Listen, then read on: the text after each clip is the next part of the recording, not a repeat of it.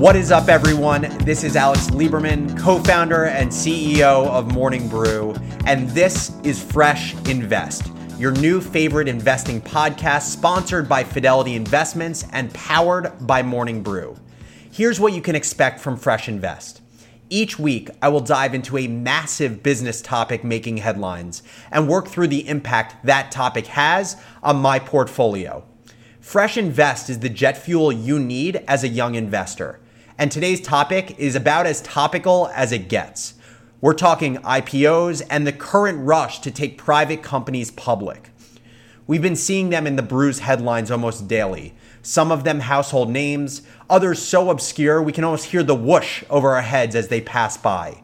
Dozens of companies across a myriad of industries are rushing to ring the IPO bell this year. And that begs an array of questions for young investors like myself trying to understand what it all means for the market and how it impacts your decisions for your portfolio. How should I be thinking about Ant Group's record breaking $300 billion listing talked about in a recent brew? And did it make sense to invest into the IPO for companies like Snowflake and Asana and Palantir? Or is it worth giving the shares some time to breathe? At its core, I want to explore the intricacies of the IPO process what happens leading up to it, and what to look out for in the days and months that immediately follow. I want to understand whether these IPOs are even an accessible investment for someone looking to get in, and if so, how to approach it altogether. A few weeks ago, Fidelity let me ask one of their very own about this whole IPO phenomenon. In my conversation with Sam Shore, he broke down all the components of an IPO the reasons behind the current boom, and the implications it has for us as investors. Let's get to our conversation. Time to talk IPO frenzy. Sam, thank you for joining the conversation. Good morning. Happy to join you today. So, uh, before we we break down just the IPO market broadly, uh, can you just give me some context on you know what you're up to, what you do, and how this all relates to IPOs in general? Absolutely. I work with Fidelity Investments as part of Fidelity's trading strategy desk. And really, what I do day in and day out is helping individual investors who are looking to actively manage their own portfolios using the tools that we offer at Fidelity. In conjunction with that, we also offer small group coaching sessions for our traders at Fidelity, available at fidelity.com slash coaching. And certainly, this involves discussing IPOs, especially with the increasing number of names that we've seen coming public in recent weeks. It seems as if there have been a ton of IPOs in recent weeks or even months. First of all, is this the right impression that I have? And if so, like why do you think there has been such a proliferation of companies going public recently? Yeah, definitely don't think it's wrong that we've seen uh, more and more companies coming public. And it makes a lot of sense if you start to think about the moment in time that we're at. We've seen a lot of different businesses because of a lot of the COVID restrictions, people working from home, where their growth has accelerated substantially faster than they might have predicted. And because of this, they need additional capital to maintain this growth and continue operating their business. And so going public at this point in time allows them to reach out to a larger investor base in order to sustain that growth that's really ramped up on them. Uh, certainly, fortunately for them, but unexpectedly uh, in a lot of ways. Just to be clear, fast growing companies can raise private capital, right? So I guess what I'm trying to understand is is there not still the opportunity for businesses to raise money from private investors rather than go public? There is, of course, but there's a lot larger investor base that is available when they start to tap the public equity markets. And a lot of times, some of these private capital raises, they're having to give up more than they might like. Maybe it's a seat on the board, maybe it's a larger ownership interest in the company, anything along those lines. Whereas when they choose to go public, they can get the larger investor base and in some cases depending upon how the offer is structured uh, perhaps give up a little less control than they might otherwise have to as a young investor that's you know started to put some of their money to work how should i think about participating in IPOs? And honestly, like, is it something I could even participate in if I wanted to? So certainly there is the ability to get IPO shares uh, sort of when they're allocated at that IPO price. Uh, you do have to work with a financial firm and see if the broker that you're working with has access to the shares. That being said, even if you aren't able to participate in that way, you can still buy the shares on the market. And we've also got to remember a lot of times with these IPOs, these are companies that have newer growth prospects. Maybe they don't yet have earnings. So it might be a slightly riskier portion of your portfolio. Let's make the assumption that I can get allocation through whatever platform I am using. Do I actually want to invest in these companies right after they go public? So certainly that's going to vary from company to company. Uh, but you do, of course, before the offering, get to take a look at the information that the company has with the offering. There's a, a document called a preliminary prospectus or an S1 uh, if you're getting really sort of technical. And that details the company's business prospects, risks that they see to their business, as well as the financials of the company. And then the other thing, of course, to consider is what is the price at which they're choosing to go public? A company might be appealing at a price of $20, but maybe they're offering shares at $30, and maybe you don't think that's a price that you want to pay for that company. And just to get a sense, uh, how is the price at IPO determined? We've got to remember at the end of the day, the motivation for a lot of these companies going public is to get a broader investor base, but also to raise capital for the company. So the company will typically work with investment banks.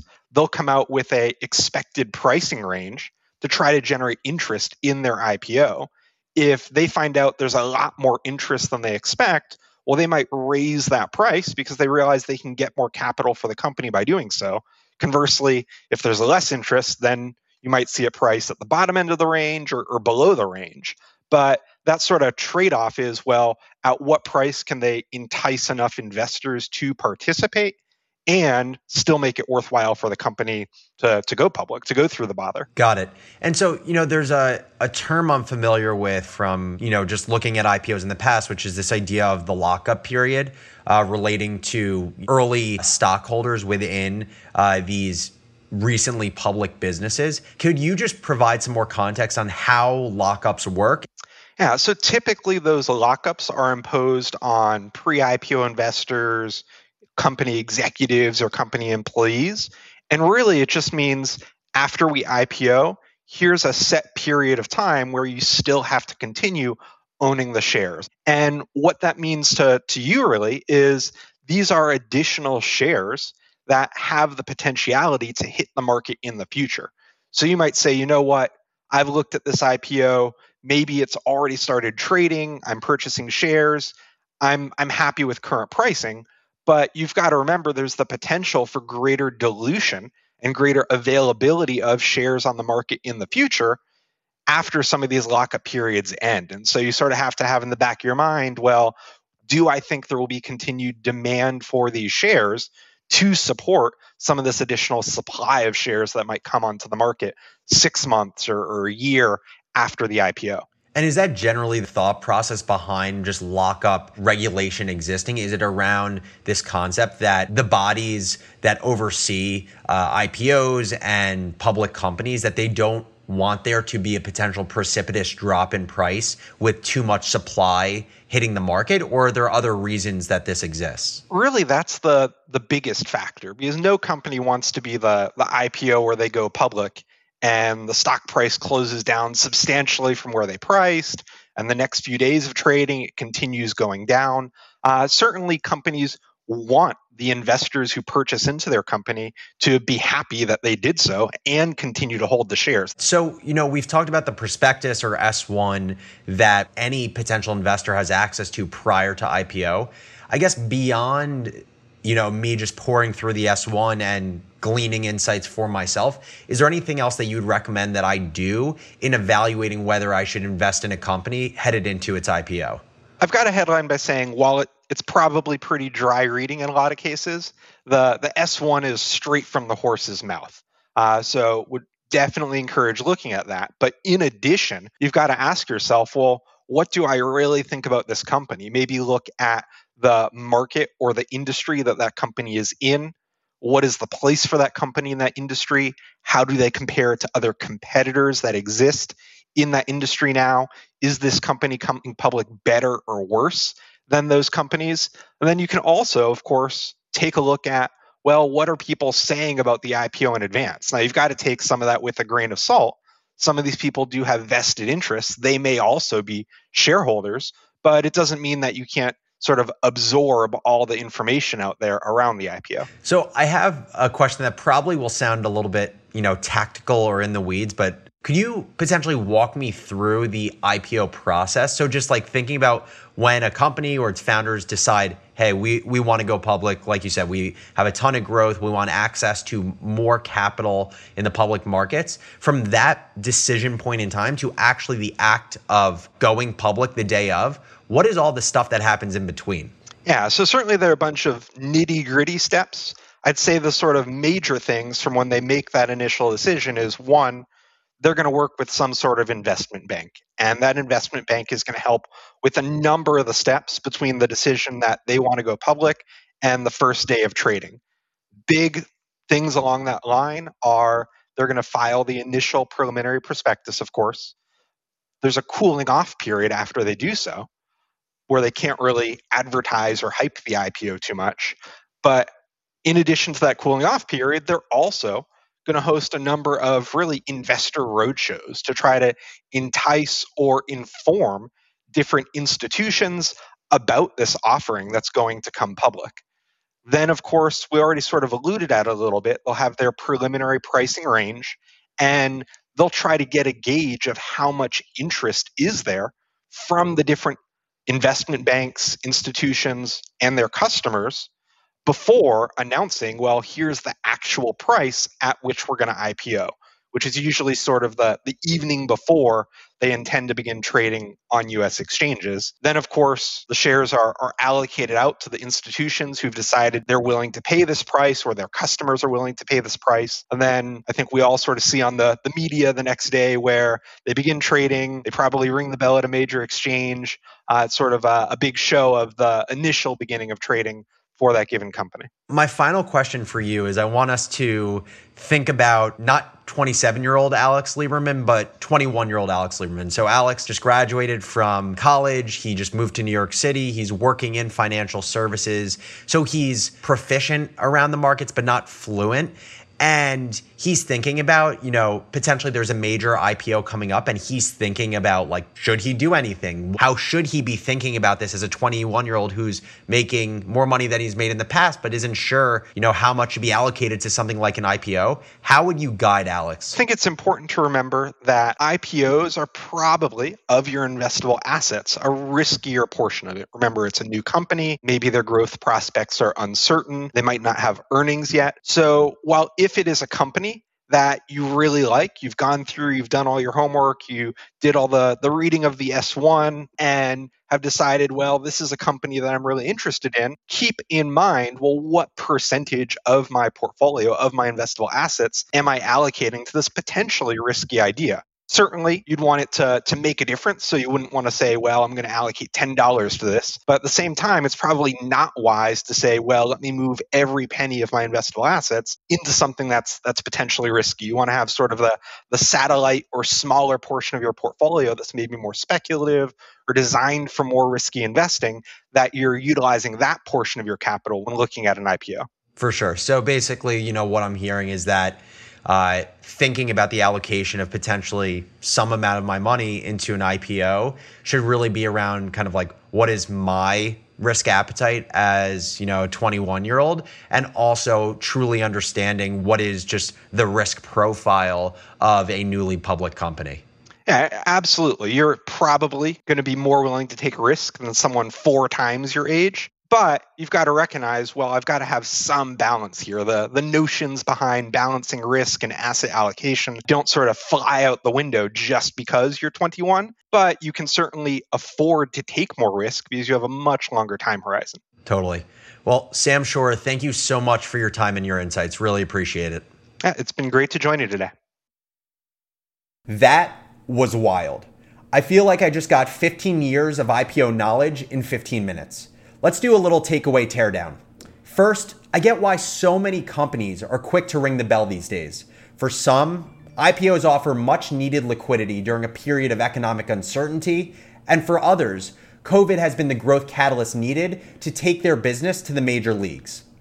Second, it's not so simple to get quote unquote involved in an IPO. As an individual investor, you may or may not have access to shares at the IPO price through your investment advisor. And if you don't, you'll have to wait until the shares hit secondary. The list of learnings goes on. We also talked through lockup periods, post IPO volatility, and the importance of scanning an S1. All of these things I'll be keeping in mind ahead of the much anticipated Ant Group IPO. As always, thank you for tuning in to Fresh Invest. Check out fidelity.com slash freshinvest for more information and resources. And make sure to join me next week when I dig into gold.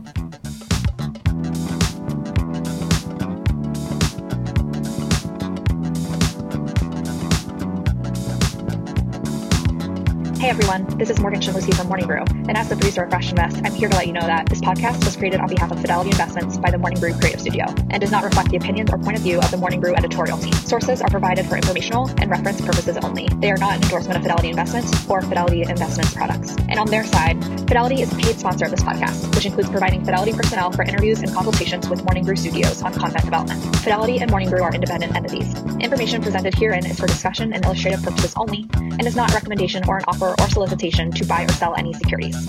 The views and opinions expressed by the speaker his or her own as of the date of the recording and do not necessarily represent the views of Fidelity Investments or its affiliates. Any such views are subject to change at any time based on market or other conditions, and Fidelity disclaims any responsibility to update such views. These views should not be relied on as investment advice, and because investment decisions are based on numerous factors, may not be relied on as an indication of trading intent on behalf of any Fidelity product. Neither Fidelity nor the Fidelity speaker can be held responsible for any direct or incidental loss incurred by applying any of the information offered. Please consult your tax or financial advisor for additional information concerning your specific situation. This podcast is intended for U.S. persons only and is not a solicitation for any Fidelity product or service. This product is provided for your personal, not commercial use and may contain copyrighted works of FMR LLC, which are protected by law. You may not reproduce this podcast in whole or in part in any form without the permission of FMR LLC. Fidelity and the Fidelity Investments and Pyramid Design logo are registered service marks of FMR LLC. Copyright 2020 FMR LLC. All rights reserved. There are risks associated with investing in a public offering, including unproven management, and established companies may have substantial debt. As such, they may not be appropriate for every investor. Customers should read the offering prospectus carefully and make their own determination of whether an investment in an offering is consistent with their investment objectives, financial situation, and risk tolerance. Fidelity Brokerage Services, LLC, member NYSE, SIPC, 900 Salem Street, Smithfield, Rhode Island, 02917. See you next time.